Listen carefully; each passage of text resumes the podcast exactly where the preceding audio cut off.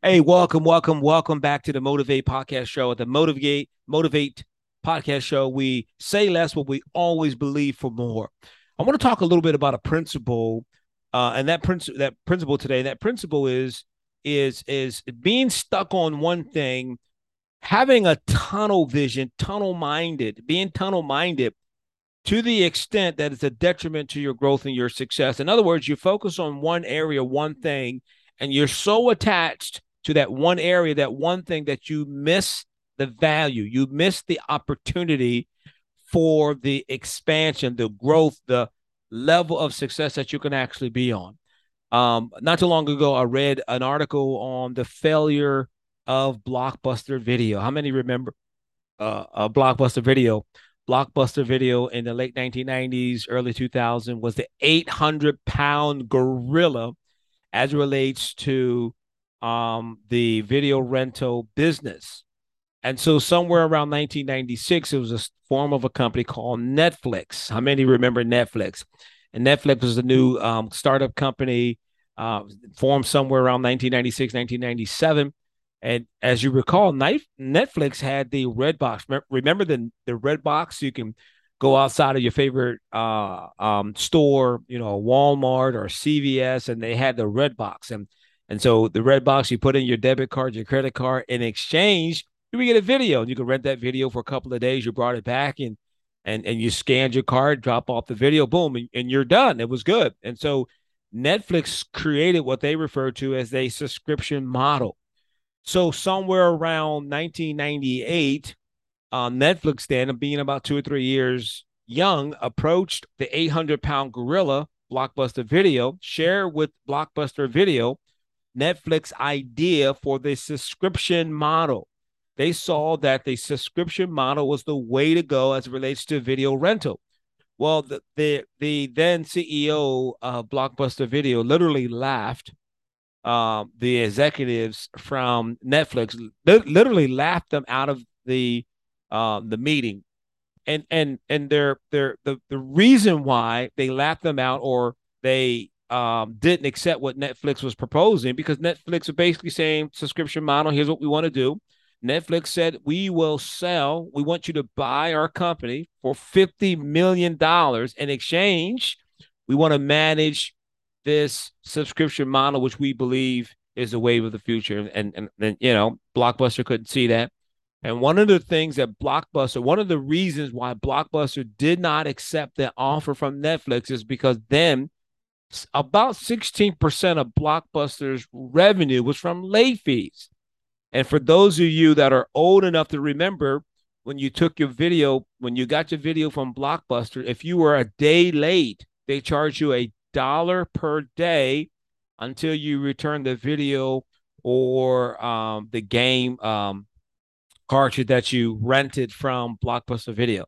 Blockbuster Video saw 16% revenue. Said, no, we can't go with the subscription model, because that would mean that we would lose the 16% revenue. And I want you to put a pin right there. Remember, 16% revenue. Blockbuster refused Netflix's offer to purchase them for $50 million. Now, it wasn't an issue of money, because a year prior to Netflix approaching Blockbuster, Blockbuster raised about $465 million through what's referred to as IPO, right? Initial purchase option. So in other words, Blockbuster sold shares in the company, went public, and allowed the public to invest in and buy ownership in Blockbuster Video, and Blockbuster Video raised $465 million. So it wasn't a question of whether Blockbuster had the money or not. It was because Blockbuster could not see them switching from their model to embrace what Netflix was proposing as the subscription model, because that's 16%. They couldn't see giving up 16% revenue. Well, 2 years later, Blockbuster went out of business, filed bankruptcy, and Blockbuster went out of business. And you know what? Today, Netflix has a net worth of $110 billion. Now, I want you to think about that for a second. Blockbuster had an opportunity to purchase Netflix for $50 million. They had the money. You know, 10% of the revenue that they generated, I mean, 10%, it would cost them 10% of what they generated, the money that they raised the year before to purchase Netflix. So Blockbuster Video walked away from a $50 million purchase. That $50 million purchase would have positioned Blockbuster today to be a $110 billion company. Let's break that down a little bit. Compared $50 million to $110 billion. Let's look at $50 billion compared to $150 million compared to $110 billion. So 10% of $110 billion is how much? Simple math. 10% of $110 billion is, well, how much is that, class? $1.1 billion. So 5% of $110 billion, how much is that, class? Right? This half of $1.1 billion. Let's call it $600 million, right? Let's call it roughly $600 million, right? So less than 1%, because 1% of $600 million is how much? 10% of $600 million is $60 million. We call it $50 million. So listen,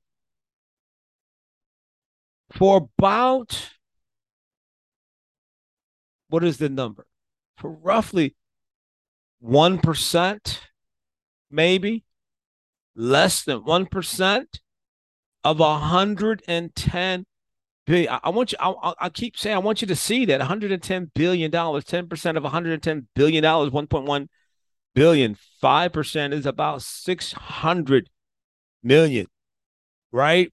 And so if you took $600 million and you divided it down, right, we're talking about, you know, we're talking about less than about 1% or so would have been their investment. A few percent would have been Blockbuster's investment to purchase Netflix for $50 million, and today is $110 billion. What's the point that I'm making? Sometimes in life, friend, we are presented with an idea, an opportunity to advance, an opportunity to go to the next level, but we become so fixated. We become so enamored by something that we're comfortable with, and we look and we gaze and we lock in on that one thing and that one thing only, and that one thing stands in the way of us living the type of life that we desire to live.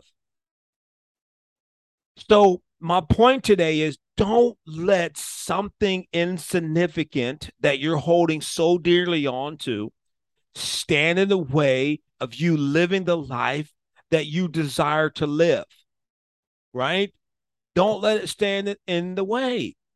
So for me, I would never, ever let a 3-digit number stand in the way of a 6 or 7 or 8-figure lifestyle. Never, ever again. You know, I can recall investing opportunities coming my way because it was $100 or $200 for the investment, or $300 or $500 for the investment. I'm like, oh man, but the opportunity was 4, 5, or 6 figures, 3 figures to get 4, 5, or 6 figures. I'll do that investment every day of the week. Now, of course, from an investment perspective, you got to hedge your investment. You got to protect your investment, but I'm only talking about a principle in life. So let me ask you this, friend. What are you holding on to? What are you holding on to that's preventing you from enjoying and experiencing the kind of success that you want in your life, the kind of success that you want to have in your relationships, in your business, in your family, etc.? For me, don't let 3 digits stand in the way of a 4, 5, 6, 7, or 8-figure lifestyle. What are you holding on to? See, when you and I determine what it is that we want to be, what it is that we want to accomplish, when we determine that, it automatically requires us to let go of something. I have to walk away from a mindset. We have to walk away from a belief system. We got to walk away from maybe a relationship. I don't know. Don't be like Blockbuster and let an insignificant number stand in the way of, I'm talking about super, super success in life. Friend, I appreciate you carving out a few minutes on the Motivate Podcast. The Motivate Podcast, we say less and we always believe for more. Let's go.